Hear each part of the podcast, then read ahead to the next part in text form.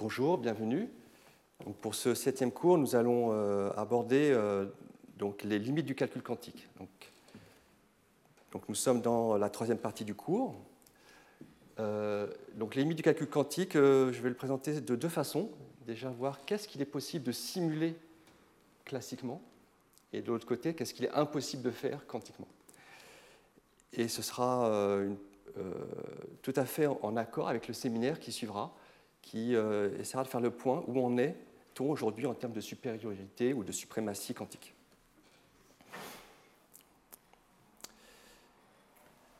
Alors donc le premier aspect, c'est voilà, au fond jusqu'à maintenant, euh, on a euh, présenté des algorithmes quantiques, on a clamé leur supériorité, mais on l'a jamais vraiment vérifié ni essayer de voir s'il y avait une possibilité de faire classiquement ce qu'on faisait quantiquement. Donc la première façon euh, d'aborder le sujet, c'est de se poser la question, est-ce qu'on peut simplement simuler un algorithme quantique? Et quel coût ça a? Alors euh, je vous rappelle que notre objet de base pour écrire les, euh, les algorithmes quantiques sont les circuits quantiques. C'est vraiment ça que nous allons étudier en termes de simulation. Donc un circuit quantique est composé de portes qui sont des petites transformations qui agissent sur peu de qubits, en, pratique au plus 3. Elles sont composées sous forme de, dans un diagramme, et les portes sont composées donc soit en série, soit en parallèle. Il y a deux complexités qui sont importantes, qui caractérisent un peu la difficulté de notre circuit. La taille, ou le nombre de portes, donc ici, sur mon exemple, le nombre de portes, c'est 4. Et la profondeur, profondeur c'est un petit peu plus subtil, c'est le nombre de portes qu'on rencontre sur un même fil. Euh, et donc on voit ici la profondeur, si je ne me suis pas trompé, doit être 2. Et qu'est-ce qu'un algorithme quantique? Donc c'est un petit peu plus compliqué qu'un circuit en pratique. En pratique, euh, on a plusieurs phases. Il y a d'abord euh, il y a du calcul classique sur la mémoire classique, autant utiliser ce qu'on sait faire facilement. Il y a des opérations quantiques sur une mémoire quantique, et là en général c'est un circuit. Et il y a une interaction entre les deux. J'ai essayé de représenter un peu schématiquement. C'est des choses hein, qu'on a vues dans le cours 3 euh, et 4. Donc en général, on décrit classiquement le circuit. Donc on le décrit. Donc c'est dans un langage de programmation, on va décrire le circuit. Il y a la partie réalisation physique du circuit, donc c'est la partie la moins au point actuellement, ça va dépendre de la technologie. C'est la partie compilation, donc euh, on, envoie, on réalise ce qui est décrit par le programme. Et puis on va observer ce qui est en sortie de ce circuit, donc obtenir une sortie classique, probabiliste.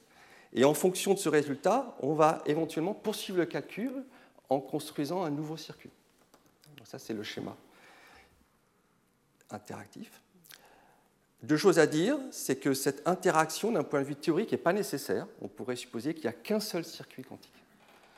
Ça nous compliquerait un peu la vie, mais c'est possible. On avait vu hein, euh, dans le cours 3 que tout ce qu'on faisait classiquement, on pouvait faire quantiquement. En pratique, on fait ça, mais d'un point de vue théorique, un seul circuit comme ça suffit. De toute façon, le nœud de guerre, c'est bien la réalisation du circuit quantique.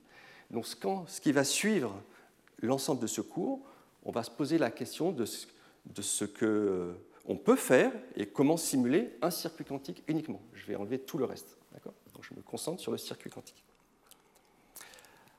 Alors, euh, voici une première simulation euh, simple, et puis il faut définir la problématique que veut dire simuler. Donc, là, c'est la simulation idéale qu'on aimerait faire. Donc, euh, on a en entrée n bits classiques, qui sont une description, donc n mots binaires, aucune superposition, suivi par un circuit quantique qui va agir sur ces n bits-là, composé d'un certain nombre de portes que je vais appeler grand T. Et en sortie, bah, j'observe tout. Je vais donc avoir à nouveau des bits classiques, aléatoires, probabilistes, donc une distribution, je l'appelle Y, et je voudrais donc avoir en sortie les Y distribués probabilistiquement comme si j'avais effectivement réalisé le circuit C avec entrée X. Alors il y a deux approches, euh, enfin il y a plusieurs approches, mais aujourd'hui je présente deux approches. Donc l'approche euh, qui est euh, actuellement appelée l'approche Schrödinger, qui consiste, après chaque porte, calculer la superposition totale. C'est-à-dire, on parle classiquement, hein, c'est la simulation, c'est-à-dire avoir les amplitudes sur tous les mots de n bits possibles. Donc, euh, je pars de n bits, je suis en superposition sur tous les modes de n bits, j'ai donc 2 puissance n amplitude. Donc nécessairement, en termes d'espace, c'est 2 puissance n, même réel a priori. Hein. Et donc l'approche va être, euh, bah, on commence la superposition initiale, là, avant la première porte, bah, en fait c'est même pas une superposition, c'est un état classique, x. Et puis, bah, je vais calculer l'état de mon système après chaque porte. Et là, je vais les séparer, hein, vraiment après chaque porte, une par une. C'est vraiment le plus simple qu'on peut essayer de faire, le plus simple. Je ne prétends pas que c'est la meilleure approche possible, hein, mais c'est le plus simple. Alors, pour essayer de simplifier un petit peu, si vraiment je voulais coder ça, je vais, peut-être me mettre quelques contraintes sur, mon circuit. Ce que je vais faire, ces contraintes ne sont pas restrictives. En fait. On peut montrer que n'importe quel euh, calcul quantique peut se faire avec ces portes-là. Donc je vais avoir d'une part des portes classiques, c'est-à-dire qui envoient un bit classique sur un bit classique, donc, euh, qui sont bien sûr réversibles vu qu'on fait du quantique. Donc il y a la porte négation, la porte contrôle note, on avait vu, et topholie, pas très important, c'est contrôle contrôle note, c'est une autre porte qui agit sur trois bits. Avec ces trois portes, je peux faire tout calcul euh, classique. Et je vais rajouter une seule porte quelque part quantique, qui est la porte de Hadamard. On avait vu que c'était un système universel, c'est qu'on peut approcher tout circuit quantique avec ces portes-là. Alors, euh, si vous êtes attentif, vous pouvez euh, peut-être euh, vous dire qu'il n'y a plus de nombres complexes. En fait, ce n'est pas grave, on peut se débrouiller quand même. C'est intéressant de savoir qu'on peut se passer des, des, nombres complexes si on le souhaite en calcul quantique. Et donc, j'ai juste une seule porte de Hadamard. Tout le reste est classique, et je vous rappelle ce que fait la porte Hadamard elle envoie un bit B sur une superposition uniforme de 0 et 1 avec un signe plus ou moins 1 en fonction de la valeur de B. Si B égale 0, c'est plus, si B égale 1, c'est moins. Donc, le fait de modéliser, de contraindre un peu mon circuit comme ça, on se rend compte qu'au fond, euh, je ne vais pas avoir des réels quelconques en sortie. Hein. Les réels viennent à cause des portes de Hadamard. À chaque fois que j'ai une porte de Hadamard, j'ai un racine de 2 qui apparaît. D'accord donc, du coup, au final, les amplitudes sont la forme euh, A sur 2 euh, puissance K, où K est le nombre de portes. Et puis, en fait, on peut voir, j'ai été un petit peu, euh, un petit peu, un petit peu, un petit peu rapide. Donc, c'est 2 sur. Voilà, c'est des racines de 2. Donc, 1 sur 2 racines de 2 puissance K avec A un entier. Du coup, on a un codage informatique très propre. Et donc, euh, l'espace euh, nécessaire, du coup, c'est avoir des entiers, les A de puissance n, de, au plus, alors ben, j'ai encore été trop vite, donc c'est au plus de l'ordre de k bits. Et ça prend du temps. Pourquoi? Parce qu'à chaque porte, peu importe la superposition, on peut voir qu'une porte va euh, modifier potentiellement, potentiellement toutes les amplitudes. Donc chaque étape va me demander un temps de puissance n. Donc c'est un peu long. Hein. L'espace est 2 puissance n, et à chaque étape, j'ai 2 euh, puissance n. Donc, déjà, c'est rassurant, c'est qu'on arrive à le faire. Et voici la complexité finale. Une mémoire de l'ordre de 2 puissance n. Or, K, c'est petit, hein, par rapport à, n, à, 2 puissance n. Et un temps de l'ordre de 2 puissance n par porte. Donc, si la taille du circuit, c'est t, c'est t fois 2 puissance n. Donc, je suis exponentiel dans les deux cas. Néanmoins, euh, donc, c'est un algorithme qui fonctionne jusqu'à des valeurs de n pas trop élevées. Ça, c'est la première simulation euh, simple. Alors, on pourrait essayer de vouloir faire mieux quand même. Alors, la première chose à remarquer, c'est qu'on a fait trop quelque part. Qu'est-ce qu'on a fait? On a calculé l'état du système. Et qu'à chaque instant, on a calculé la superposition exacte, alors qu'en sortie, je ne voulais pas ça. Hein, je voulais juste un Y distribué selon la loi de probabilité. Je ne voulais pas toute la superposition et du coup toute la description de la distribution. Là, j'ai carrément toute la description. Je ne veux pas tout ça. Donc peut-être qu'on peut faire mieux. Alors, essayons de voir déjà peut-être classiquement comment on ferait, parce qu'on sait simuler un fond de calcul classique assez facilement. Donc je vais considérer une porte qui est presque la porte de Hadamard. Oh là, je ne voulais pas faire ça, bien sûr qui est euh, presque la porte de Hadamard, mais en fait, c'est une porte classique que j'appelle pile ou face. Et que peu importe ce que je mets en entrée, en sortie, j'ai un bit aléatoire. Et imaginons que euh, je fasse une série de deux portes pile ou face. Et ici, on doit représenter ce qu'on appelle les chemins de calcul. Donc, je fais un premier pile ou face. J'ai par exemple plus 0 avec probabilité 1,5. Donc, puis je fais un autre pile ou face et j'ai par exemple eu 1 avec probabilité 1 demi. Si je fais le produit des probabilités selon le chemin, on voit que dans ce cas-là, je suis arrivé ici en 1 en suivant ce chemin avec probabilité 1 quart. Donc, voici une proposition de simulation assez simple, assez triviale. C'est si j'ai un circuit probabiliste, à chaque fois que je vois une porte, je choisis avec probabilité 1 demi d'aller à gauche ou à droite. C'est une porte pile ou face. Et au final, je vais avoir un résultat qui sera distribué avec une probabilité qui correspond au produit des probabilités que j'ai rencontrées le long du chemin. Quelle est la probabilité totale euh, d'échantillonner, la probabilité finale d'échantillonner en sortie? Ben, J'aurais soit échantillonné, par exemple, alors si je regarde 0, plutôt euh, un quart ce 0-là, un quart ce 0-là, et donc les probabilités se somment, et j'aurais bien échantillonné 0 avec probabilité 1,5. Donc je suis en train de dire que dans le cas probabiliste, pour simuler un circuit probabiliste avec de telles portes, il suffit de choisir au hasard euh, à chaque fois probabiliste, avec en tirant à pile ou face, et de continuer le calcul de façon déterministe en supposant avoir fait ce choix.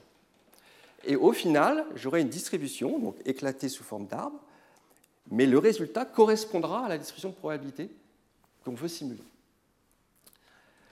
Donc pourquoi ne faisons-nous pas, ça, faisons pas ça en quantique au fond, hein? Alors essayons en quantique. Donc j'ai mis deux portes de Hadamard.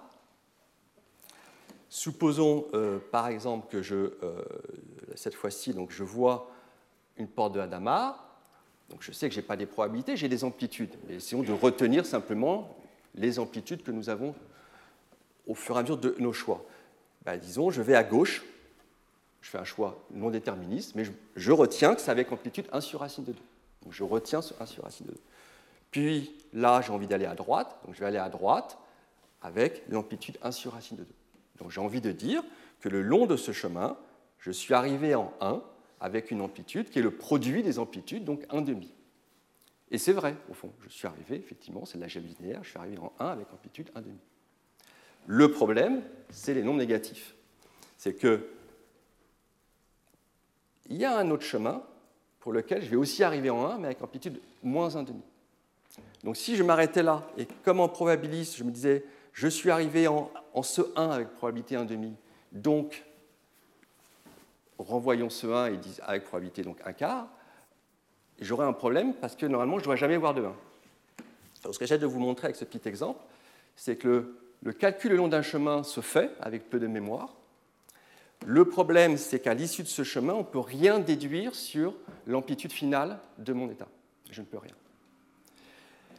Le problème, c'est que j'ai des amplitudes qui peuvent donc être très grandes, très grandes ici veut dire proche de 1, alors qu'à la fin, elles vont tous s'annihiler les unes avec les autres. Donc elles ont des références constructives, mais aussi destructives.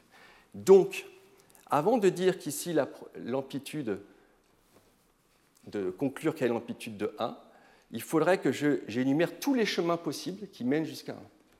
Et là, je somme toutes les amplitudes et j'ai bien la bonne amplitude de 1. Donc essayons de faire un algorithme qui corresponde à ça. Alors ça a été fait, hein, ça s'appelle l'approche dite de Feynman. Je euh, vais euh, simplifier un petit peu le problème pour éviter de trop de calcul. Donc le début, j'ai juste simplifié le circuit. Donc j'ai toujours en entrée mes n bits classiques x, j'ai un circuit, j'ai un nombre de portes t, et parmi ces portes, bah, j'ai euh, k portes de Hadamard. Et les autres, comme tout à l'heure, sont classiques. Et là, je n'ai pas demandé d'échantillonner, parce qu'on voit que déjà, c'est un petit peu compliqué de calculer les amplitudes. Je vais simplement essayer de demander quelle est l'amplitude sur un état très spécifique, tout à zéro. J'aurais pu mettre n'importe quoi d'autre, hein. tout à zéro. Et essayons de voir. Alors, L'idée, ça va être d'énumérer tous les chemins qui nous mènent à zéro pour collecter les amplitudes au fur et à mesure. Donc j'ai fait un petit exemple ici. Alors, euh, j'ai mis trois portes de Hadamard pour que ce soit intéressant. Euh, en entrée, je commence avec, là, j'ai qu'un seul bit, donc à 0. Et je vais encoder le chemin par une séquence de k bits. Ici, k égale 3, c'est le nombre de portes de Hadamard qu'on peut rencontrer dans le circuit. Donc ici, j'ai pris ce choix 1, 1, 0. Alors qu'est-ce que ça veut dire? Bah, Je commence de 0, ça veut dire que je vais suivre le chemin de calcul en supposant que je vais vers 1. Et là, mon signe, S va représenter le signe de l'amplitude, c'est 1 sur racine de 2 et c'est bien plus 1. Ensuite, deuxième étape, j'ai encore un 1 ici, donc je continue d'aller vers 1. Et là, on voit que je rencontre un signe moins. Donc le signe devrait devenir moins 1. Pourquoi? Parce qu'on était dans l'état 1 et on regarde la, contribution de l'amplitude qui consiste à rester dans 1. Adamar hein, euh, envoie 1 sur 0 moins 1.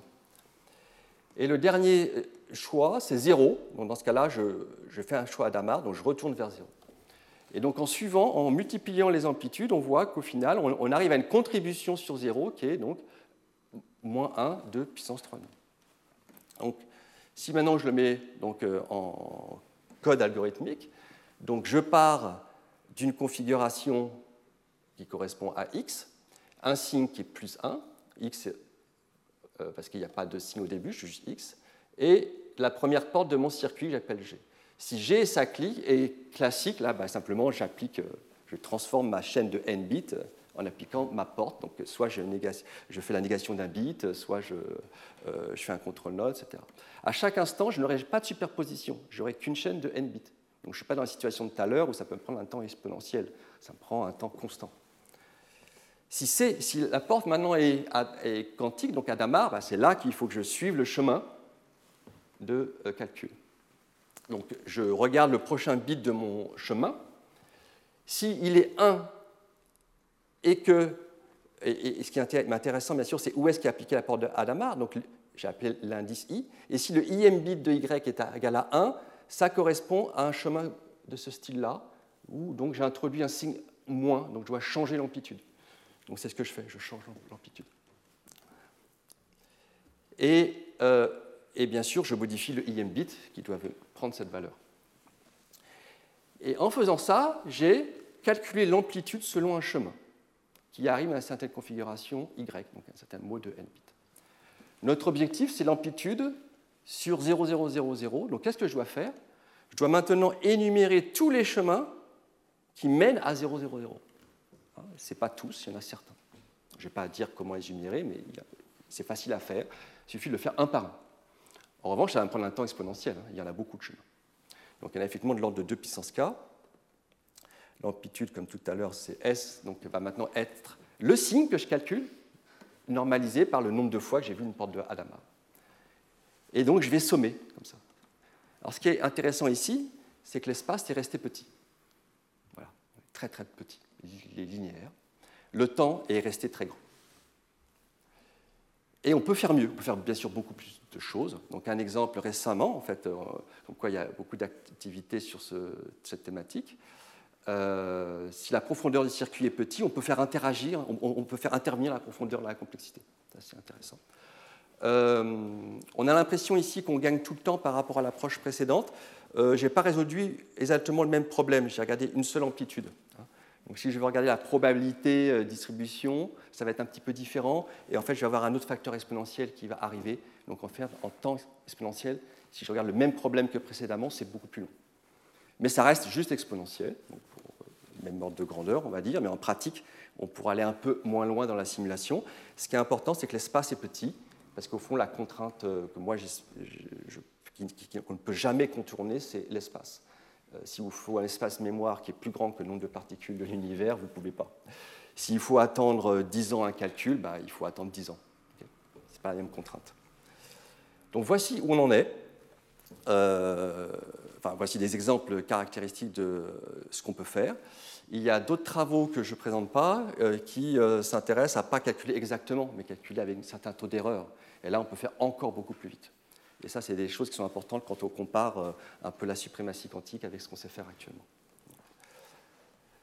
Alors ça, ça nous amène euh, naturellement vers les classes de complexité, c'est-à-dire au fond comment euh, comparer le calcul quantique au calcul classique. C'est les, classes de complexité. Je vais présenter un peu le domaine et puis on va voir un peu où situe le calcul quantique là-dedans. Donc je vais expliquer ce schéma après. Alors quelle est notre motivation ici? C'est de comprendre de façon générale Hein, la théorie de la complexité, c'est de comprendre les limites calculatoires des ordinateurs. quel qu'il soit. Et euh, il y a deux façons de regarder ça, soit de façon qualitative, on parle de calculabilité, soit quantitatif, on parle de complexité, et aujourd'hui on va parler de complexité. Et complexité veut dire mesurer le nombre de ressources nécessaires, et il faut choisir euh, ce qu'on veut mesurer. Ça peut être le temps, ça peut être l'espace, le nombre de processeurs quand on est en calcul parallèle, pour résoudre un certain problème. Et donc bien sûr, il faut fixer le modèle de calcul, déterministe, probabiliste ou quantique aujourd'hui, et dire ce qu'on mesure. Et ce qu'on aime faire, c'est une cartographie des problèmes. On aime cartographier, ce problème est facile, ce problème est difficile, ce problème nécessite tant de temps de calcul, tel espace. Et ce qu'on aime, c'est avoir des problèmes représentatifs. Dire, voilà, cette difficulté est capturée par ce problème. Ça s'appelle des problèmes complets. Si vous résolvez un problème complet, vous résolvez tous les problèmes de la même classe. ça, c'est des choses qu'on aime bien faire et euh, qui occupent hein, euh, l'informatique théorique euh, depuis son origine. Alors, je vous cite quelques genres de problèmes pour que vous voyez quels genres de problèmes sont utilisés pour ce genre de cartographie. Donc, il y en a un qui est que vous utilisez tous les jours hein, sur votre téléphone, par exemple. C'est le plus court chemin d'aller à un point ou à un autre. L'autre, c'est factoriser les nombres. On a vu un algorithme de Shor pour faire ça. C'est un problème qui a l'air en revanche difficile classiquement. Un autre problème, c'est tout ce qui pourrait servir pour assurer la sécurité de ce qu'on appelle la cryptographie post-quantique quels sont les problèmes qui permettraient de faire une cryptographie à clé publique, mais qui résisterait à des attaques quantiques, ce qui n'est pas le cas de la factorisation. Après, il y a des problèmes qu'on a un peu euh, vus euh, euh, il y a deux semaines sur bah, résoudre des problèmes de satisfaction ou de, de contraintes, qui sont des problèmes très importants. Et bien sûr, ils sont de plus en plus durs, mes problèmes. Et le dernier, c'est le problème de décider si une machine de Turing s'arrête sur une entrée donnée, ça a l'air mathématique, ça veut aussi dire est-ce qu'un programme écrit euh, a une boucle infinie? Exemple de problème. Alors, et donc voici mes classes. donc, euh,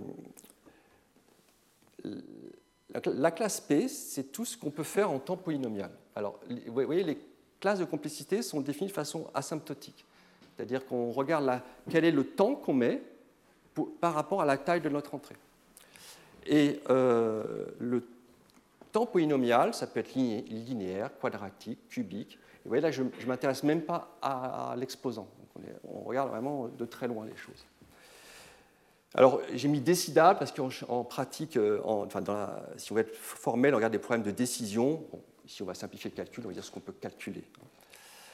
Donc ça, c'est des problèmes, on va dire, faciles, même si c'est en temps euh, n puissance 17. Même si d'un point de vue pratique, c'est difficile. Mais disons que c'est facile. Exp, c'est le temps exponentiel. C'est très très dur.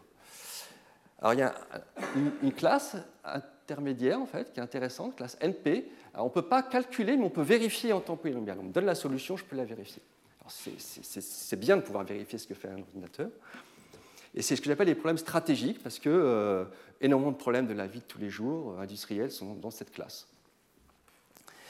Euh, l'autre, c'est ce qu'on appelle P-space, donc c'est ce qu'on peut faire en espace polynomial. Alors je mets déterministe à chaque fois pour le moment, c'est-à-dire. Voilà, mais en fait, ici, c'est des choses très difficiles, parce qu'il n'y a pas de contrainte sur le temps. Hein. mais on dit, voilà, au moins l'espace est polynomial. Euh, alors maintenant, mettons un peu de probabilité. Donc si je m'intéresse à des algorithmes probabilistes, ben, je peux tout redéfinir. Hein. Donc ici, je le fais euh, avec la classe P, donc j'appelle BPP. Donc c'est ce qu'on peut calculer avec euh, peu d'erreurs. Alors qu'est-ce que l'erreur ici Ce n'est pas l'approximation, c'est que l'algorithme parfois se trompe à cause des choix aléatoires qu'il fait. Mais il se trompe avec probabilité petite. Et petite, c'est surprenant au début, mais on l'a fait plusieurs fois dans le cours. Hein. C'est plus petit qu'une constante, donc un tiers, c'est bien ce qui nous permet d'avoir une, majorité, si vous voulez, des résultats, au moins deux tiers, qui sont corrects. Donc on peut amplifier ça avec une probabilité d'erreur aussi petite qu'on veut très facilement. La classe MA est, euh, moins connue, c'est l'équivalent de NP mais probabiliste. Et là, j'ai mis des points d'interrogation parce que je ne sais pas si c'est traitable, euh, très difficile ou stratégique en quantique, ça va dépendre de ce qu'on arrive à faire. Et donc l'équivalent de la classe P en quantique, c'est BQP, et l'équivalent de la classe NP, c'est ce qu'on appelle QMA. Donc c'est bien de définir des classes, on fait des relations, mais au fond, qu'est-ce qu'on sait? Qu'est-ce qu'on sait? Alors on peut déjà utiliser un peu ce qu'on a vu jusqu'à maintenant.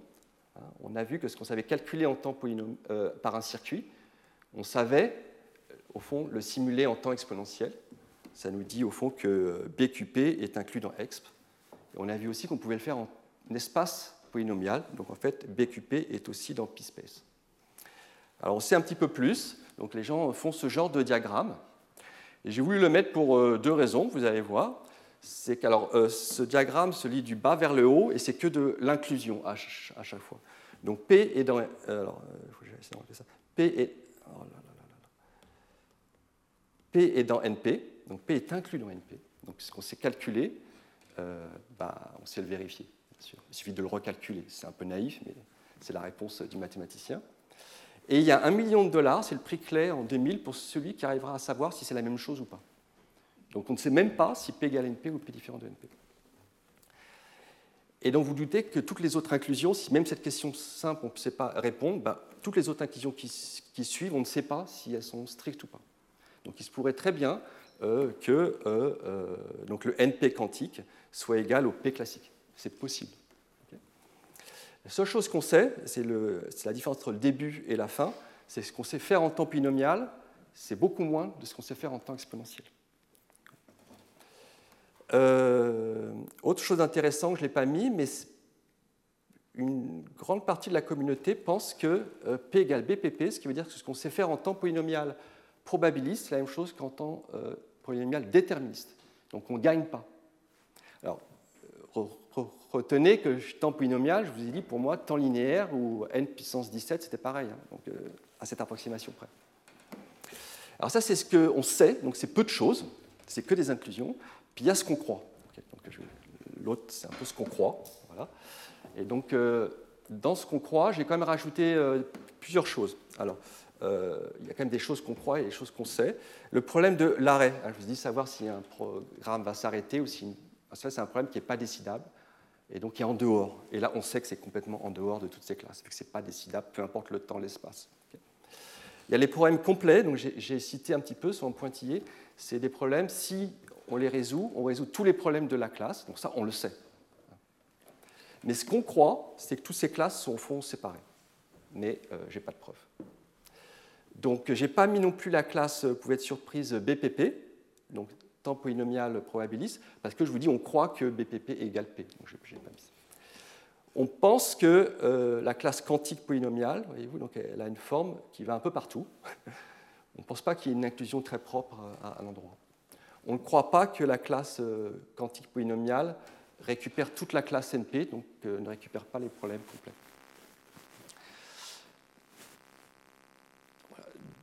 Donc au final, on ne sait pas grand-chose. On croit des choses.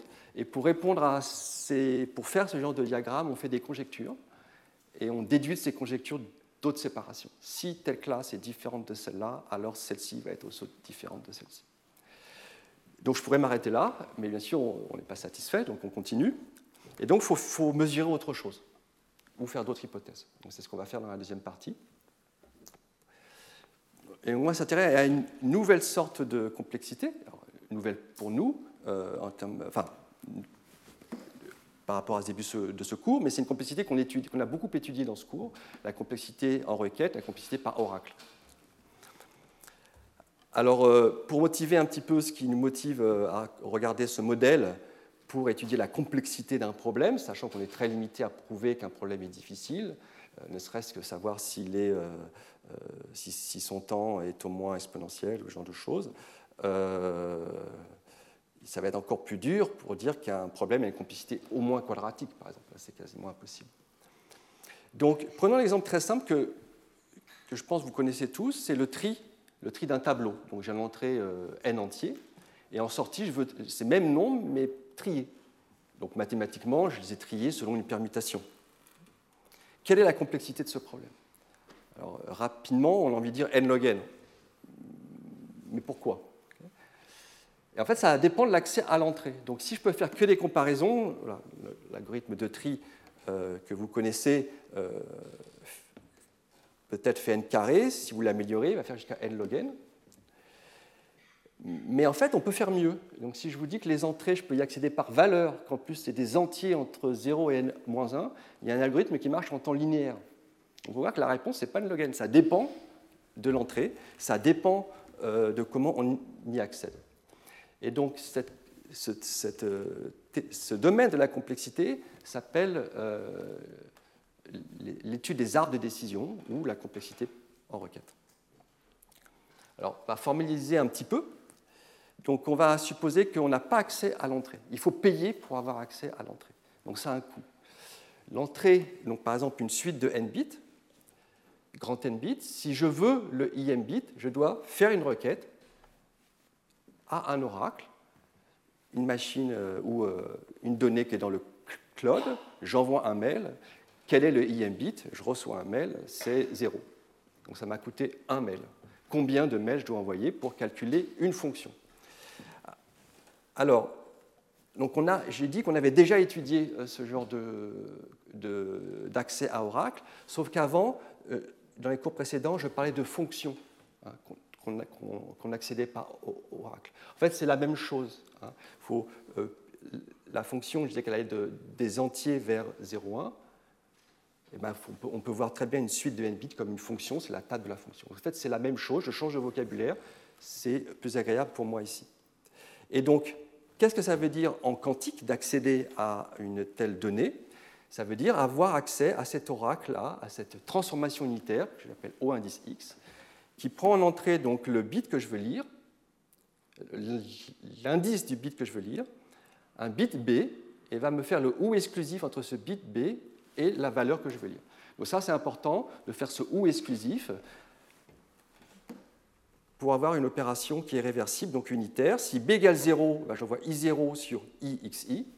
Et si je remets xi ici, ixi va s'en aller sur i xi plus xi, qui est une somme modulo 2, donc qui va me renvoyer sur 0. Donc on voit qu'on est réversible, c'est important. Et encore une fois, ça correspondait à ce qu'on avait fait avant, mais avec une fonction. Alors, en théorie, c'est très utile de modéliser l'accès, parce que là, on va pouvoir euh, contraindre la façon dont l'algorithme utilise l'entrée et prouver des résultats d'impossibilité. Dire, par exemple, que tel problème, la complicité est au moins n log n pour le tri. En pratique, c'est aussi une façon de, euh, modéliser des aspects euh, d'implémentation. par exemple, en disant, supposons qu'on ait accès à une mémoire RAM quantique. C'est un modèle de calcul particulier. Je pose je, suppose l'existence d'une telle mémoire, je ne m'intéresse pas à la réalisation. Si elle est réalisée, qu'est-ce que je pourrais faire? C'est aussi intéressant d'avoir ce genre d'oracle. Et d'un point de vue euh, aussi algorithmique, on peut imaginer que l'oracle est en fait le résultat est implémenté par un autre algorithme ça introduit, si vous voulez, la notion de sous-procédure, au, fond, dans les circuits. Et c'est ce qu'on avait fait dans euh, l'utilisation de Grover pour résoudre les problèmes de satisfaction.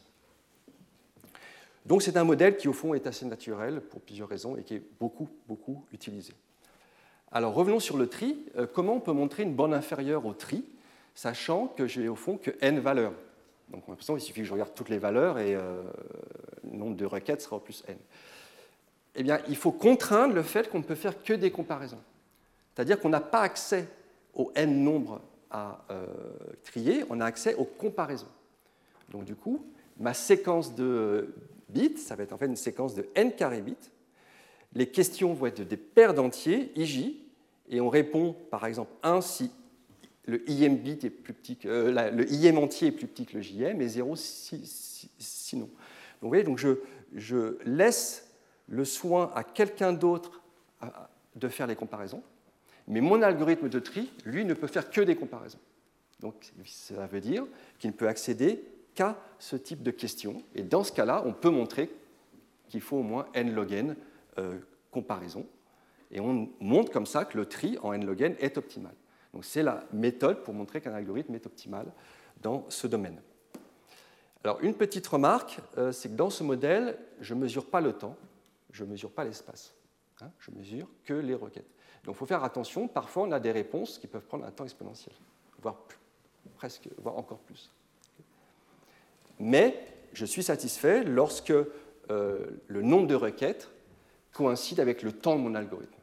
là, j'en déduis que voilà, il faut au moins que je fasse ces comparaisons. Ces comparaisons me coûtent au moins 1, donc j'ai une borne inférieure raisonnable. Alors, euh, que savons-nous? Bah, Beaucoup plus de choses, mais il y a aussi des choses qu'on ne sait pas. Donc, je rappelle mes notations. Donc, j'ai une fonction. Alors, euh, j'ai ce x, hein, donc j'accède à Oracle, et puis j'ai un problème à résoudre. Alors, ici, pour simplifier, je vais supposer que j'ai une fonction à calculer. Donc, cette fonction prend en entrée le x, qui est grand n bits, donc que j'accède par requête, et me doit me rendre un booléen 0,1. Donc, vraiment, j'ai simplifié. Et je vais appeler, donc, euh, je ne vais pas appeler temps espace, je vais appeler complexité en requête de cette fonction en fonction du modèle D, R ou Q, donc D déterministe, R randomisé, donc aléatoire, et Q quantique. Donc j'appelle, euh, par exemple, mon Q de F, le nombre de requêtes qu'il faut faire à l'entrée pour calculer F de X pour la pire des entrées possibles de n bits. Donc c'est toujours dans le pire cas ici. On ne fait pas en moyenne, c'est dans le pire cas. Et bien sûr, comme je suis en quantique ou en probabiliste, je laisse une, probabilité d'erreur possible sur les euh, choix probabilistes ou sur les mesures quantiques effectuées, au plus un tiers. Je fixe arbitrairement un tiers, j'aurais pu mettre un quart, pu, parce qu'on sait qu'on peut après diminuer cette probabilité autant qu'on veut. Alors que savons-nous? Bah, On sait que euh, le quantique est plus rapide que le probabiliste, qui est plus rapide que le déterministe, bien sûr. Et dans l'autre sens, alors on sait des choses, et là, je vous mets les derniers résultats qui dateront de pas très longtemps. On reviendra dessus à la fin. On sait que euh, si j'ai un algorithme probabiliste euh, qui fait euh, un nombre de requêtes t, alors j'ai un algorithme déterministe qui fait un nombre de requêtes t cube. Donc c'est polynomial. Et si j'ai un algorithme quantique qui fait t requêtes, j'ai un algorithme déterministe qui va faire t puissance k requêtes. Donc c'est encore polynomial. Et le lien entre euh, probabiliste et quantique, je ne sais pas faire mieux qu'entre déterministe et quantique. Alors là, normalement, euh, donc, euh, vous me suivez, vous êtes parti avec moi, mais si vous faites une pause, il y a quelque chose qui ne va pas. comment je peux avoir un gain exponentiel? La première chose, je peux dire, au fond, j'ai dit que je ne parlais pas de temps. Je ne parlais pas du temps ou de l'espace. Oui, mais souvenez-vous, Dodge, Yoja, Bernstein, Vazirani, tout ça, c'était déjà avec Oracle, j'avais un gain exponentiel. Donc on peut être un peu inquiet de ce que je suis en train de raconter. Et donc, en fait, ici, je, m'intéresse à des fonctions totales, c'est-à-dire qui sont définies sur tous les mots de n bits. Pour avoir un gain exponentiel, ces résultats nous disent qu'il faut définir des fonctions qui ne sont pas définies sur toutes les entrées possibles. Qu'est-ce que ça veut dire? C'est-à-dire qu'il faut une promesse. Et dans les problèmes style Bernstein-Vazirani, souroupe cachée, euh, il y avait des promesses. Dans le problème du sous-groupe caché, je vous rappelle, on cherchait la période d'une fonction sur un groupe, et cette fonction était particulière, c'est qu'elle était strictement périodique, c'est-à-dire que modulo la période, elle était bijective. Il y avait toujours une contrainte. Il y avait une contrainte. Donc il y a une hypothèse sur l'entrée. Dans ce cas-là, on peut avoir des gains exponentiels. Ça, c'est aussi intéressant. En termes de requête, bien sûr.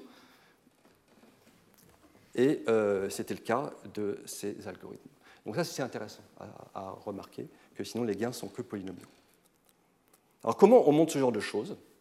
Donc il y a deux grandes méthodes. La première est par euh, adversaire. C'est une des méthodes que j'affectionne plus particulièrement. je vais essayer de vous faire passer les grandes idées. Donc euh, je répète juste les hypothèses pour qu'on soit sûr. Donc j'ai euh, mon entrée de n bits, j'ai mon oracle d'accès. Et là, je vais vouloir. Donc Grover, c'est chercher un, un bit, une position telle que xi égale 1. Donc là, moi, je veux euh, un problème euh, qui envoie mes mots de n bits sur un bit. Donc je vais faire euh, plutôt le OR. C'est le OU de tous ces bits. Quelle est la complexité en requête de ce problème? Donc, encore une fois, donc Grover, il aurait fallu chercher la position où xi est égal à 1, mais, mais ça ne rentre pas dans mon modèle, donc je simplifie un petit peu le problème. Alors, je suppose que j'ai un circuit à T requêtes qui part de l'état 0, et je suppose qu'en sortie, sur un des bits, je vais avoir la réponse. Je vais pouvoir lire le ou, est-ce que c'est 1 ou 0. Et je suppose qu'il le fait avec probabilité euh, donc au moins 2 tiers. Et puis même comme je, peux manipuler facilement l'erreur ici, je ne vais pas m'en priver, je vais dire au moins 1 moins epsilon. Alors, j'ai dit que ça avait un lien avec Grover, j'explique pourquoi rapidement, parce que c'est facile pourquoi je sais résoudre ce problème en au plus racine de n requête à mon entrée? Bah, avec Grover, je peux trouver un indice i tel que xi égale éventuellement 1. Donc je vais lancer Grover, et après je vais vérifier que cet indice correspond vraiment à xi égale 1. Parce que si j'ai que des zéros, Grover me donne une superposition sur tous les indices. Donc il faut que je vérifie. en gros, ça va me coûter racine de n plus 1. Donc je peux effectivement résoudre ce problème de ou euh, en utilisant Grover. Ce problème est en fait un peu plus facile. Je ne demande pas quel est l'indice. Donc si je montre que il me faut au moins racine de n requête pour ce problème, j'aurais prouvé aussi l'optimalité de Grover. Alors comment prouver l'optimalité de ce genre de choses? Alors là, je représente le circuit de façon le plus générale possible. Donc le circuit a T requêtes à l'entrée. Donc il commence avec, comme je suis par oracle, je n'ai pas besoin de mettre l'entrée euh, X hein, euh, en entrée du, du circuit, l'accès à l'entrée est par mes oracles. J'ai trois registres, un pour poser des questions, un pour avoir la réponse et un pour travailler. Il faut que je fasse des calculs. Et de façon schématique, on peut toujours représenter donc comme euh, un, algorithme, un circuit quantique comme des opérations avec plein de portes, mais au fond, je me fous là, la décomposition des portes parce que je ne regarde pas le temps et l'espace. Donc, une matrice unitaire, indépendante de mon entrée X, puis un appel à mon entrée X, puis une transformation unitaire, puis une, requête à l'entrée X, etc. Et je fais ça donc au plus t fois. C'est mon hypothèse. Et je vais montrer que t est au moins racine de n si, ici, sur un des bits, je peux lire le OR, le OU. C'est ça mon objectif. Alors on va regarder le progrès petit à petit. Donc notation, je vais appeler euh, tx l'état de mon algorithme, juste après la tm transformation unitaire, et juste avant la prochaine question. Et puis il va falloir, c'est là que, que, veut dire la méthode par adversaire, on va essayer de trouver des instants difficiles pour l'algorithme. Alors quelles sont les instances difficiles? Il y en a une que je vais noter euh, vecteur 0, où c'est une chaîne de n bits tous à 0. Et l'autre que je vais noter parenthèse j, il n'y a que des zéros, sauf en position j. Donc je vais jouer avec mon circuit mathématiquement. si le circuit existe, regardons comment il se comporte. Donc là, c'est de l'analyse maintenant, c'est vraiment de l'analyse. Alors, il faut une mesure de progrès, et je vais regarder le produit scalaire à chaque étape entre l'état de l'algorithme s'il avait que des zéros en entrée pour x, et l'état de l'algorithme s'il avait cette entrée avec un seul 1. Et je vais faire les produits scalaires selon la position de ce 1. Alors, donc, bien sûr, la grande idée, c'est de définir cette notion. Après, il suffit de, dérouler comme vous allez le voir. Alors, au début, qu'est-ce qui se passe au début? Petit t égale 0. Alors, de quel état je parle? Psi 0. Psi 0 est où? Ben, il, est, ici, là, juste avant la première question. Donc, quel est l'état de l'algorithme? Ben, C'est un U0 indépendant de x appliqué à un état partout zéro. Donc c'est le même état pour tout le monde en fait. Donc mes produits scalaires euh, sont égaux à 1, tous mes produits scalaires, parce que c'est les mêmes états. J'ai une somme de n nombres, donc au début, cette quantité vaut n. Regardons à la fin. Alors à la fin, bah, pourquoi j'ai pris ces entrées? Parce que le OU ici est à 0. Le OU ici est à 1. Donc en sortie, quand je mets des zéros, je dois très souvent avoir 0 ici, et pour les entrées, je dois très souvent avoir 1 ici. Ce qui veut dire que les produits scalaires des états en sortie sont quasi orthogonaux. Hein, s'ils ont un bit dont ils diffèrent, le produit scalaire est orthogonal. Donc il faut travailler, mais euh, c'est ce qui est écrit ici. Si la probabilité de succès pour calculer où est au moins 1 moins epsilon, alors un tout petit peu d'algèbre, je ne vais pas le faire, mais vous pourriez le faire, ce n'est pas très dur nous donne une relation. Vous voyez Donc euh, le produit scalaire est de l'ordre de racine carrée de epsilon. Pensez epsilon petit. Mais on a vraiment une, dépendance euh, très fine. Et donc, au final, dans ce produit scalaire, tous ces termes sont petits. J'en ai grand n, donc au final, j'ai donc euh, de l'ordre de grand n fois 2 racines de epsilon. Donc je sais que j'ai quand même une, mesure qui au début est de l'ordre de n, et à la fin une mesure qui est, de façon relative, petite. de l'ordre de racine d'epsilon n. Donc il suffit de, que je, calcule l'écart à chaque saut. Alors en fait, ce n'est pas très difficile. Ça peut faire peur, mais ce n'est pas très difficile. On va le faire ensemble. Euh, donc on va regarder le, progrès à chaque question. Donc euh, j'ai mon étape cité de x, et je vais regarder l'écart des produits scalaires que j'ai définis à t plus 1, c'est-à-dire ici. Qu'est-ce qui s'est passé entre-temps? J'ai appelé euh, l'entrée par OX et j'ai fait une transformation unitaire. Donc c'est ce que j'écris ici. Donc regardons le produit scalaire. Et bien sûr, j'ai choisi astucieusement mes entrées. Quel est l'oracle lorsque tout est à 0 ben, Comme tous les xi égale 0, l'oracle fait rien. Donc c'est l'identité. Ça, c'est agréable. Donc, euh, je vais substituer euh, les définitions de psi plus 1 avec cette formule, mais je ne vais pas mettre cet oracle-là, vu qu'il ne sert à rien, identité. Donc là, je me retrouve avec les substitutions. Là, j'ai mis une grosse barre, donc c'est la notation euh, euh, bracket qu'on va manipuler, utiliser complètement. Donc ici, le UT est appliqué de ce côté-là, et ce UTO de ce côté-ci. Et là, on voit qu'on a deux fois UT, et donc les matrices unitaires préservent la norme, le produit scalaire, donc elles s'annulent l'une l'autre. Donc en fait, je peux enlever UT. Donc ce qui est assez joli, c'est que le produit scalaire, à la t plus unième étape, est indépendant du calcul qu'on a pu faire, ça c'est même assez fabuleux, et ne dépend que de l'oracle qui correspond à la question à cette entrée qui n'a que seul 1 en position J. Alors, maintenant, ce qui m'intéresse, c'est donc le progrès avec le précédent produit scalaire. On y va. Donc, je dois faire la différence entre les deux valeurs absolues. J'ai envie de les mettre ensemble, bah, j'ai de la chance, je peux majorer la différence de valeur absolue par la valeur absolue de la différence. Je substitue, parce que là-haut, donc ça tombe bien, j'ai la même chose à ce OJ près. Donc je me retrouve avec ici un opérateur qui est identité moins cet oracle à l'entrée qui n'a que des zéros partout sauf en position J. Quand je n'ai que des zéros partout, euh, j'ai l'identité. Quand j'ai qu'un seul 1, je ne dois pas être loin de l'identité. Ben oui, on regarde. Si je pose une question qui n'est pas J, alors euh, le bit est à 0 et donc c'est comme si je n'ai rien fait. Donc si je regarde un peu la différence des opérateurs, la plupart du temps, tout s'efface ici, tout collapse. Donc ne reste que la composante qui pose la question J, exactement là où le bit est égal à 1. Et donc ça, euh, je vais donc l'utiliser. Donc ce que je fais, c'est que ce vecteur-là, il est de norme 1, donc je l'enlève, plus petit que 1, et je regarde l'application de cet opérateur sur cet état, et je dis que tout s'annule, tout est à 0, sauf la partie de ce vecteur qui pose la question J. Mais ce coup-ci sur le axe 0, vu que j'ai enlevé. Et donc c'est ce que j'ai écrit là.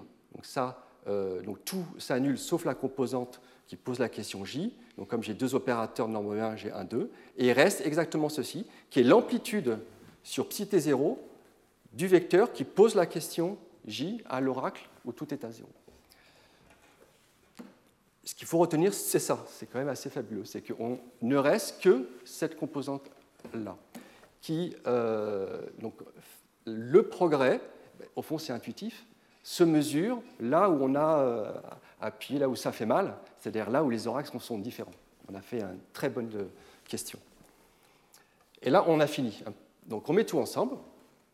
Donc, au début, ça c'est mon mesure de progrès. Au début, je vaux n, à la fin, je suis assez petit. Et l'écart, bah, si je somme tous les produits scalaires, c'est la somme des amplitudes de poser les différentes questions. 0, 1, 2, 3, etc. Et toujours sur le même oracle. Et là, bah, ça ne fait pas 1, parce que ce n'est pas les probabilités. Si c'est des probabilités, ça ferait 1. Donc ça ne fait pas 1. Donc euh, il faut utiliser le fait quand même qu'on a des vecteurs unitaires. Donc si j'avais pris euh, la norme euclidienne, ça aurait fait 1. Si j'avais fait la somme des alpha carrés, ça aurait fait 1. Donc je vais faire un Cauchy-Schwarz. Donc le Cauchy-Schwarz, je l'ai fait ici. Donc je fais apparaître la somme des amplitudes au carré qui est au plus 1, vu que j'ai un vecteur unitaire. Et apparaît donc un 4n. Et quand je fais la racine carrée, il me reste 2 racines de n.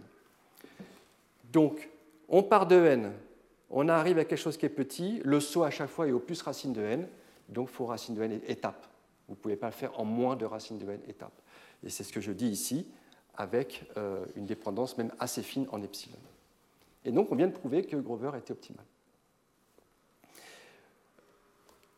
Il y a un peu de calcul, pas tant que ça, il faut partir du bon modèle, et euh, il y a une intuition euh, derrière, et on va voir que cette intuition a pu servir pour d'autres choses que du modèle de calcul quantique. Alors, est-ce qu'on peut faire d'autres choses? Alors, je vais, parcourir quelques autres exemples. Donc, la parité. La parité, hein, on peut savoir s'il y a un nombre pair de 1. Donc, ça revient à dire la somme des xi modulo 2. Est-ce qu'on peut faire la même chose? En fait, oui, une fois qu'on a la bonne intuition de ce qui est difficile ou pas. En fait, ce qui était important tout à l'heure, c'est qu'on n'avait changé qu'un seul bit pour passer d'une instance de ou à 0, de ou à 1. Donc on va garder cette idée-là. Effectivement, on peut se rendre compte que si on modifie un seul bit, on change la parité. Donc quelque part, la parité est très sensible. Et donc, on va faire ce coup-ci une somme de tous les états possibles avec un oracle x et un où on a changé le jm bit. Comme au début, l'état initial est même pour tout le monde, donc cette fonction euh, w est grande, à la fin, ben, les parités sont différentes, donc les sorties des circuits doivent être différentes, donc les états doivent être quasi orthogonaux, donc on est petit. Reste à prouver maintenant que l'écart reste petit à chaque étape. Alors on y va, et c'est vraiment juste une. J'ai tenu à le faire parce que euh, on va voir comment on peut généraliser ce qu'on a fait avant avec, euh, je pense, peu d'efforts. Donc comme tout à l'heure, les transformations unitaires euh, s'en vont. En revanche, je ne peux pas enlever mon oracle euh, qui euh, agissait sur le vecteur partout 0 parce que j'ai plus le vecteur partout 0. Mais ces oracles-là, vous vous rappelez que je dis que l'oracle, je l'avais défini de la forme xi, b va sur b plus xi pour que ce soit réversible. Comme ça, quand on fait deux fois la même question, on revient au départ. C'est ce qui va se produire ici. Si je pose une question sur un bit où les deux entrées sont égales, quand je regarde le produit des deux opérateurs, c'est comme si je n'avais pas posé de questions. ce qui est assez joli, c'est que le produit de ces deux opérateurs de questions, où j'ai donc là j'ai mon x et là j'ai modifié mon x sur le jm bit, c'est mon opérateur de questions de tout à l'heure, en supposant que tous les bits sont 0 sauf le jm. Et donc je peux utiliser ce que j'ai fait tout à l'heure. Donc l'écart de produit scalaire, ça va être ce que j'ai écrit tout à l'heure. Et comme tout à l'heure, cette quantité est quasiment toujours à zéro. Alors je vais faire un peu finement, je ne vais pas dire euh, j'enlève euh, un des états, il est norme 1, je vais le garder. Donc qu'est-ce qui reste? Il reste cet opérateur que j'applique à gauche et à droite, euh, parce qu'il est auto-adjoint, ça c'est un détail technique. Et donc il va me rester ici que l'amplitude de poser la question J sur l'oracle X, et ici de poser la question J sur l'oracle où j'ai modifié le JM bit, et j'ai ce produit d'amplitude. J'en ai un petit peu plus que tout à l'heure, mais c'est plus petit, donc je vais essayer d'exploiter ça. Conclusion, l'écart est la somme de tous ces, produits. Alors c'est un petit peu plus subtil, parce que là, ici, j'ai une dépendance J.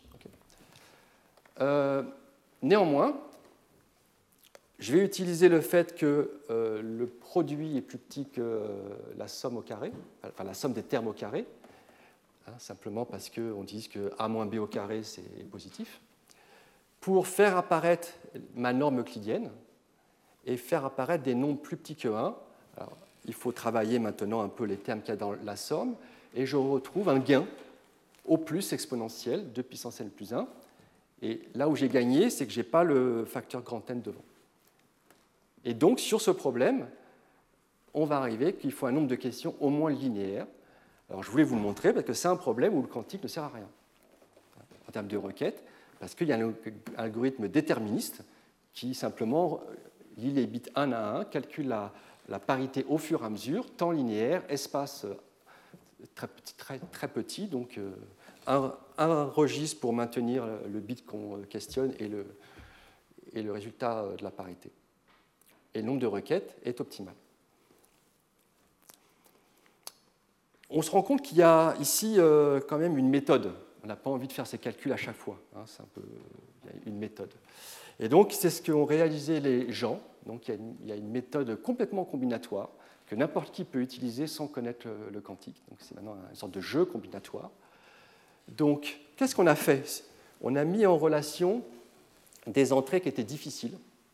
Et donc là, le modèle, c'est de mettre en, donc un petit peu plus contraint euh, pour pouvoir plus facilement le manipuler. On met euh, à, gauche les entrées où la fonction, euh, là c'est grand F bien sûr, où la fonction vaut 0. À droite, les entrées pour lesquelles la fonction égale à 1 et on les met, on met une arête lorsqu'on a envie de considérer le, produit scalaire. Donc on veut, les, on veut les tester les unes avec les autres. ça, c'est la relation des instances difficiles.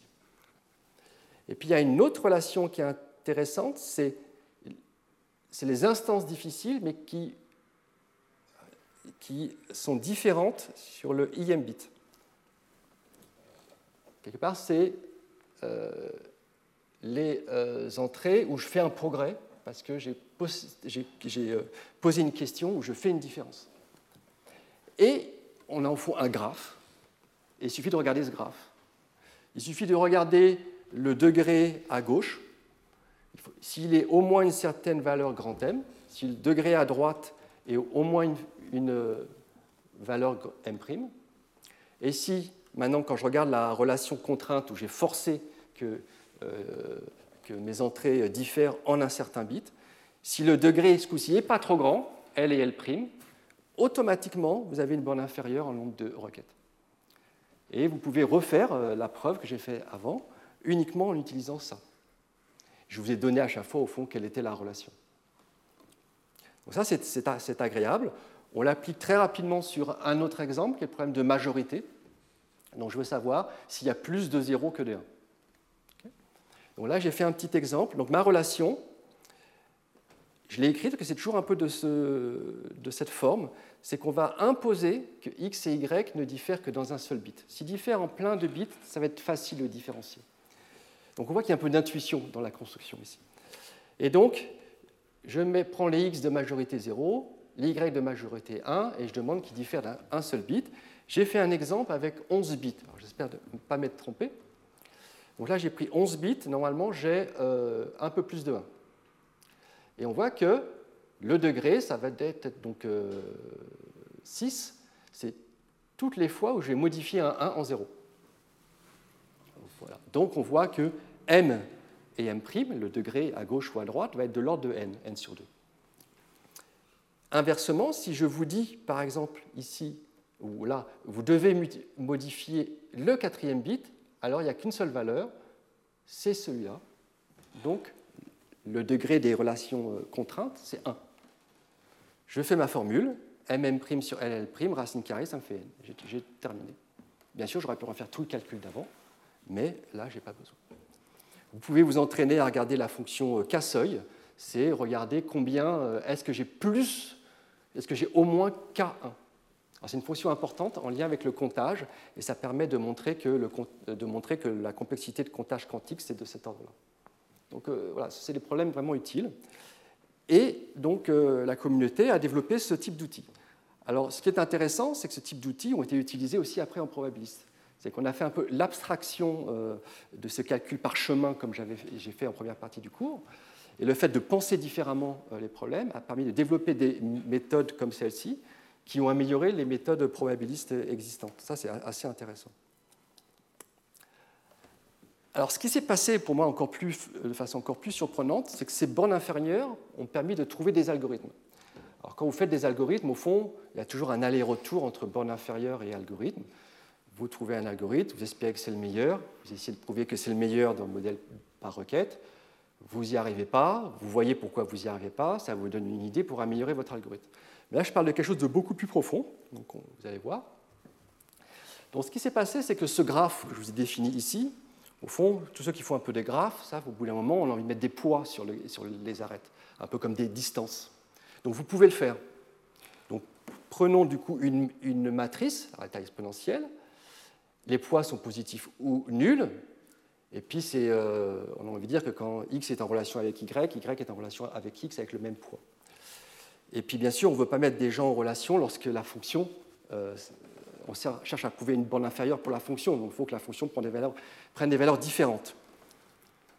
Et puis il y a ma euh, contrainte. Hein. je ne veux pas mettre en relation, je, veux, garder que les entrées qui diffèrent en IM bits. Donc je ne mets pas un poids quand le IM bit est le même pour X et Y. Là, c'est simplement la même génération. C'est juste la formalisation de ce que de mon dessin d'avant avec des poids. Et il y a cette borne inférieure qui est euh, quand même très jolie, qui s'appelle borne spectrale. Donc on a regardé la norme d'opérateur de ces matrices. Et cette norme d'opérateur, donc c'est pour la norme euclidienne. Donc, pas à peine de regarder en détail. C'est intéressant, c'est qu'il y a des valeurs spectrales. Ici, on commence à rentrer dans les propriétés spectrales euh, de notre problème, probabilité, euh, des propriétés donc algébriques. Et ça reste une borne inférieure sur la complexité en requête. Beaucoup d'autres méthodes ont été euh, construites. Euh, j'ai moi-même fait des liens avec la complexité de Komogorov et euh, la borne inférieure. Et il y a eu un très joli résultat en 2005 qui a mis un peu tout le monde d'accord. En fait, on faisait tous la même chose. Donc, toutes ces méthodes sont équivalentes. Puis en 2007, au fond, c'était évident, ça nous a mis un peu de temps. Très beau résultat de Hoyer Lispalek. Il dit on, est en quantique. En quantique, qu'est-ce qui fait la puissance du calcul quantique? C'est les nombres négatifs si vous prenez une matrice avec des entrées positives. Donc mettons des euh, poids négatifs. Donc supprimons cette contrainte. Ça a l'air évident, la preuve est extrêmement difficile maintenant, mais ça reste bon. Donc ça c'est quand même très joli. Et plus que ça, c'est que cette méthode que j'ai remise là-haut, hein, j'ai simplement remis la méthode, euh, maintenant qu'on a relâché un petit peu les contraintes, on peut regarder cette méthode euh, d'un point de vue euh, euh, programmation semi-définie, et on peut regarder le dual. Et il se trouve que le dual est un algorithme. Et ça, c'était une surprise. Et ce qui veut dire que cette méthode est optimale. C'est-à-dire que la meilleure borne inférieure que vous pourrez prouver correspondra au meilleur algorithme. Et effectivement, donc, donc ça c'est d'abord, les gens se sont rendus compte de ça avec des objets qui s'appellent des SPAL programmes, qui était, euh, vous voyez, euh, défini bien avant le calcul quantique, donc qui était développé pour le calcul algébrique. Ces SPAL programmes se trouvent donc être une solution. Et là, donc, on commence à boucler un peu les choses, comment on prouve ce genre de choses avec des marches quantiques qu'on a entrevues. Donc, de nouveaux algorithmes ont été définis à partir de ça. Euh, donc, on rentrait un petit peu dans une ère un petit peu un petit peu théorique parce qu'on avait perdu le temps et l'espace. On regardait vraiment plus que la requête, le nombre de requêtes. Néanmoins, vous pouvez montrer euh, que euh, si vous avez une formule logique à n variables et chaque variable vous l'utilisez exactement une fois, alors la complexité c'est racine de n requêtes tout le temps. En classique, il y a plein de variabilités possibles. En quantique, toujours racine de n.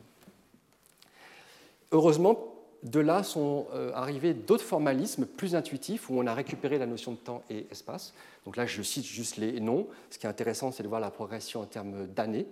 Donc 2012, euh, 2017, on parle de learning graph, où on récupère le temps et l'espace, mais on perd l'optimalité. Donc ce plus des algorithmes forcément optimaux. Mais le cheminement est intéressant. Le développement de bornes inférieures a permis de développer de nouveaux algorithmes. Donc ça, c'était la, J'en ai fini avec les méthodes par adversaire, mais si vous, vous souvenez, au début, je vous ai dit que toutes ces complexités en requête, déterministes, probabilistes et polynomiales étaient, euh, quantiques étaient reliées de façon polynomiale. Donc je vais vous présenter pourquoi. On va faire très peu de calculs. On est sur la fin. Donc je remets mon circuit. Et euh, le théorème, assez fabuleux, c'est que si je regarde la probabilité ici de mesurer 1, donc là j'ai mis par exemple OR, mais ça aurait pu mettre euh, n'importe quelle fonction euh, grand F. Hein. La probabilité d'observer 1 ici se trouve être un polynôme. Un polynôme, on peut toujours dire un polynôme si je mets aucune contrainte. Hein. Un polynôme, alors quelles sont ces variables? Les bits de, euh, de mon entrée, que je vois comme des réels, c'est que, des, que des 0, 1, mais je vois ça comme des réels. Et le degré, regardez, il est relié au nombre de requêtes, au plus de t. Et comme c'est la probabilité de voir 1. Et moi, ce que je veux, c'est calculer ma fonction. Bah, quand ma fonction vaut 1, la probabilité de voir 1 doit être proche de 1. Quand ma fonction est 0, la probabilité de voir 1 doit être proche de 0. Ce que je suis en train de dire, c'est que le polynôme en sortie ici, ma probabilité, est proche de la fonction est proche, donc euh, bah, le taux d'erreur. et ce polynôme est de degré donc, euh, au moins de t. Donc un algorithme, euh, au plus de t. Donc un algorithme quantique me donne un polynôme qui approche ma fonction. Et ça, c'est un sujet très important qui a été en fait, beaucoup étudié bien avant les ordinateurs quantiques. Donc c'est assez joli, c'est une belle connexion. Et donc, on a envie de mesurer cette quantité, donc on appelle le degré de la fonction avec erreur epsilon, bah, c'est le degré du plus petit polynôme qui approche la fonction. Euh, donc, excusez-moi, ici, il fallait mettre epsilon. Et euh,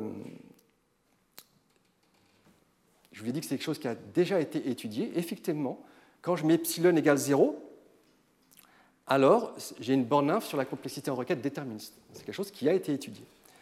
Lorsque je mets epsilon égale 1 tiers, eh ben, il faut que je divise par 2, je tombe sur la complexité donc, quantique, je viens de l'énoncer, on va voir pourquoi. Mais aussi, on savait que déjà que c'était une borne inf sur la complexité en requête probabiliste. Donc on voit ici déjà qu'on peut comprendre, peut-être de façon plus intuitive, pourquoi cette méthode de borne inférieure par polynôme n'était pas optimale en probabiliste, simplement parce qu'il y avait le quantique au milieu. Et on savait des choses déjà. On sait que le degré de la fonction OR, sans erreur, c'est au moins racine de n. Et avec erreur, un tiers, c'est aussi au moins racine de n. En fait, c'est une autre preuve que Grover est optimal. Et donc, dès qu'on arrive avec des polynômes, ben, il y a toute une théorie qu'on peut utiliser, algébrique, et euh, notamment les liens entre euh, les coefficients des polynômes, euh, son degré, les zéros des polynômes. Donc il y a un mélange algèbre-analyse qui est très riche qu'on peut utiliser.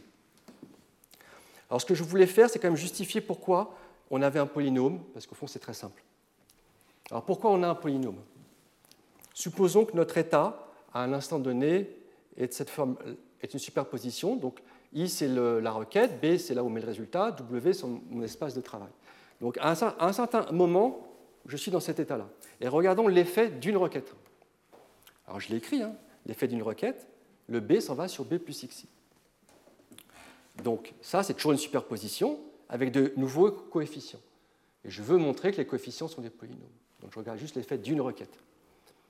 Eh bien, si xi égale 0, c'est comme si j'avais rien fait. C'est ce que je vais exprimer ici. Si xi égale 0, j'ai rien fait. Si xi égale 1, eh ben, j'ai un décalage. Et c'est ce que j'exprime ici. Vous voyez, ça c'est ma relation polynomiale, une requête. Alors vous allez me dire, il y a les transformations unitaires on a pris un peu l'habitude qu'elle ne devait pas servir à grand-chose de ce point de vue. Effectivement, une transformation linéaire, pareil, si j'ai mes bêta, mes alpha avant et mes bêta après, c'est justement c'est une matrice, donc c'est une, une, somme, une combinaison linéaire des amplitudes, mais indépendamment de l'entrée. Donc je ne change rien sur la dépendance en x, c'est juste remélanger les choses, mais de façon uniforme pour tout le monde. Donc au final, au bout de t requêtes, chaque amplitude va être un polynôme de degrés, le nombre de requêtes. Alors pourquoi j'ai dit 2t Parce que j'ai dit, je regarde la probabilité de regarder un bit, pas une amplitude. Et donc, il faudra que je, que je somme les amplitudes au carré qui correspondent à la valeur que ce premier bit soit égal à 1. Et donc j'ai un carré qui arrive ici dans ma somme, d'où le 2t. donc, la, preuve, ce n'est pas ici quelle est la difficulté. La difficulté, c'est de prouver après que le degré doit être grand. je ne vais pas le faire, mais il est intéressant de savoir ce qui, ce qui existe. D'autant plus que je vous ai dit que c'était des choses qui ont été euh, étudiées depuis bien longtemps. Alors, je vais essayer, de là, les deux derniers transparents, présenter euh, tout ce qui est connu, en fait, et c'est à jour, euh, sur les complexités en requête, déterministes, probabilistes et quantiques et donc cela fait intervenir des quantités que je ne vais pas définir, comme la bloc sensitivité. Euh, mais c'est intéressant de voir le schéma de preuve. Donc pourquoi En fait, depuis 89, on sait qu'il y a une relation plus cubique entre déterministe et probabiliste. Donc la preuve est en deux étapes. La première, on montre que s'il y a une bloc sensitivité de la fonction donnée, alors j'ai un algorithme déterministe cubique en cette quantité et cette quantité se trouve être une borne inférieure sur la complexité en requête. Et là, on peut prouver ça avec des polynômes. Donc après, on montre que le degré est au moins. Euh, On peut s'intéresser du coup le lien aussi entre le degré et la complexité en requête. On a dit que le degré avec une erreur était plus petit que la complexité en requête. Qu'est-ce qu'on a dans l'autre sens? On a une dépendance euh, euh, puissance 6. Alors ce qui est intéressant de voir, c'est qu'encore une fois, cette quantité, bloc sensitivité, est un intermédiaire.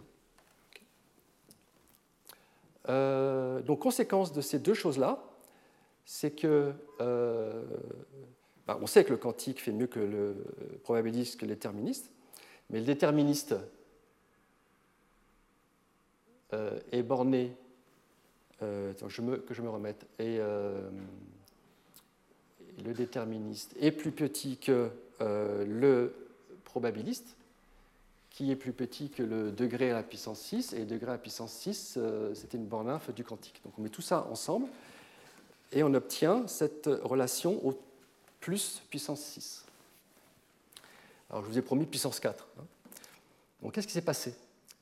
Alors déjà, on en sait un petit peu plus juste avant. Sur le cas déterministe, il y a cette relation intéressante qui est que si on regarde, parce qu'au fond, dans le déterminisme, on ne devrait pas regarder la, le degré euh, approché, on devrait regarder le degré avec erreurs 0. Eh ben, j'ai une relation assez jolie entre cette bloc sensitivité et le degré. Et donc pour améliorer cette dépendance, il faudrait améliorer la connaissance entre le degré et le degré approché. Et c'est quelque chose qui vient d'être résolu il y a deux ans. C'est la sensitivity conjecture résolue par Wang. Alors, je n'ai pas écrit ici la sensitivity conjecture ici, mais une étape de la preuve consiste justement à relier le degré approché à une autre quantité qui s'appelle la sensitivité. Et c'est en 2019. Et là, moi, j'aime à penser qu'il y a déjà une intuition quantique qui est derrière, mais qui n'est pas exprimée, notamment parce qu'on considère des matrices euh, avec des poids négatifs, ce qu'on ne faisait pas avant dans ce genre de méthode. Mais bon, c'est vu un peu de loin. Ce qui a été fait l'année dernière, c'est de réaliser dans cette preuve qu'il y avait une autre quantité qui était naturelle, une quantité d'origine spectrale. Alors, ce n'est pas le même lambda que tout à l'heure, mais c'est une quantité d'origine spectrale qui reliait, en fait, qui, qui, venait se glisser entre, entre les deux.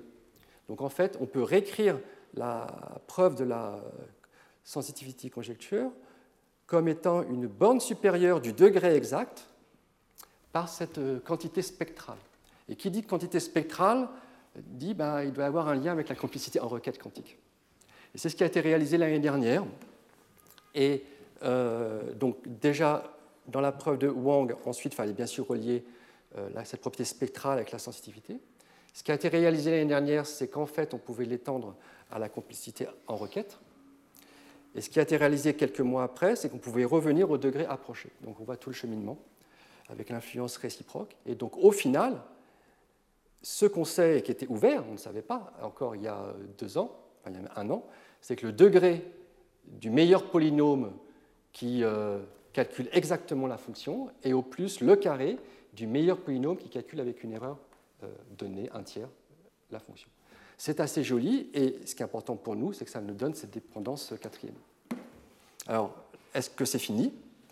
Alors, donc ça c'est euh, un versant de la recherche. L'autre versant, c'est trouver des exemples, parce que c'est plus petit ou égal. On a vu qu'il y a des fonctions pour lesquelles, comme parité, où en fait c'est la même chose. Donc des fois c'est égal, des fois c'est puissance 4, mais est-ce qu'on a des fonctions pour lesquelles c'est puissance 4 alors, euh, ce qu'on sait pour le moment, c'est ce qui est écrit là. Donc, est-ce que ces relations sont optimales? Donc, la question, c'est maintenant, ce n'est pas trouver une relation qui marche pour toute fonction, mais trouver une fonction pour laquelle cette relation est optimale. Et donc, avant 2015, on ne savait pas grand-chose. Donc, la meilleure euh, séparation était due à Grover. Donc, c'est le cas pour calculer le OR. Donc, euh, dans le cas du OR, en fait, bah, là, on avait la même complexité, et là, on avait un gain quadratique. La meilleure séparation euh, probabiliste était dû à, on appelle ça un, arbre de type min-max, qui est utilisé parfois dans, des théories de, pour faire des, des, meilleures stratégies de jeu au Go ou aux échecs, qui se modélise simplement par un, arbre logique où chaque porte est une porte non et. et et euh, c'est quand même quelques années qu'ont été étudiées euh, ces complexités, et c'était la meilleure séparation connue. Vous voyez, c'est même pas 2, c'est 1,32. Ça, c'était avant 2015. Donc vous voyez là, 20 ans sans progrès, et là je compte même pas. C'est pas 20 ans, c'est 16 ans. Et après 2015, donc, il y a eu un article assez exceptionnel de Goss, Pitassi et Watson, qui n'a pas parlé tout de suite de la communication, mais ce qu'il a fait, là ça revient avec le début du cours, c'est qu'il a montré comment on pouvait relier la complexité des fonctions totales avec les fonctions partielles. Donc les fonctions partielles ont des gains exponentiels. Est-ce qu'on peut transformer ces gains exponentiels en de meilleurs gains polynomiaux? Donc euh, l'année qui a suivi, donc, un groupe d'experts, ici euh, plus quantiques, a réalisé ces potentiels et a donc montré qu'effectivement c'était possible, dans le cas de la complexité en requête, d'utiliser ces gains exponentiels. Bien sûr, on n'aura que des gains polynomiaux, mais de meilleurs gains. Et voici ce où on en est. Et le dernier résultat date encore une fois de l'année dernière. Donc une séparation quadratique entre le déterministe et le probabiliste, une séparation puissance 4 entre le déterministe et le quantique, et une séparation quantique entre le probabiliste et le quantique. Donc ça, c'est des séparations explicites. Donc des fonctions, donc en fait elle est différente parfois, hein, ici, ce n'est pas forcément toujours la même, hein. mais on voit qu'on n'a pas euh, le maximum. Donc on a le maximum uniquement entre le déterministe et le quantique. Voilà, donc cela euh, conclut mon cours.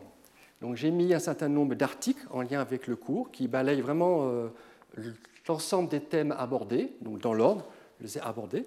Donc les deux premiers euh, parlent de la simulation, la difficulté de simulation euh, d'un calcul quantique. Le premier plutôt des fondations théoriques avec certaines conjectures, classes de complexité. Le deuxième regarde explicitement ce qui se passe lorsqu'on autorise certaines erreurs. Ça c'est vraiment très intéressant. et ça c'est une équipe française qui a fait ça à Grenoble. ensuite, complexité en requête, donc il y a ces, ces travaux qui parlent de la méthode par adversaire, avec cette unification, puis passage par les points négatifs, jusqu'à euh, la réalisation qu'au fond, euh, on a le dual qui est un algorithme, et une nouvelle méthodologie. Euh, enfin, les derniers résultats que j'ai présentés qui, donc, qui permettent d'avoir les meilleurs résultats connus donc, actuellement en termes à la fois de relation et de séparation pour la complexité en requête.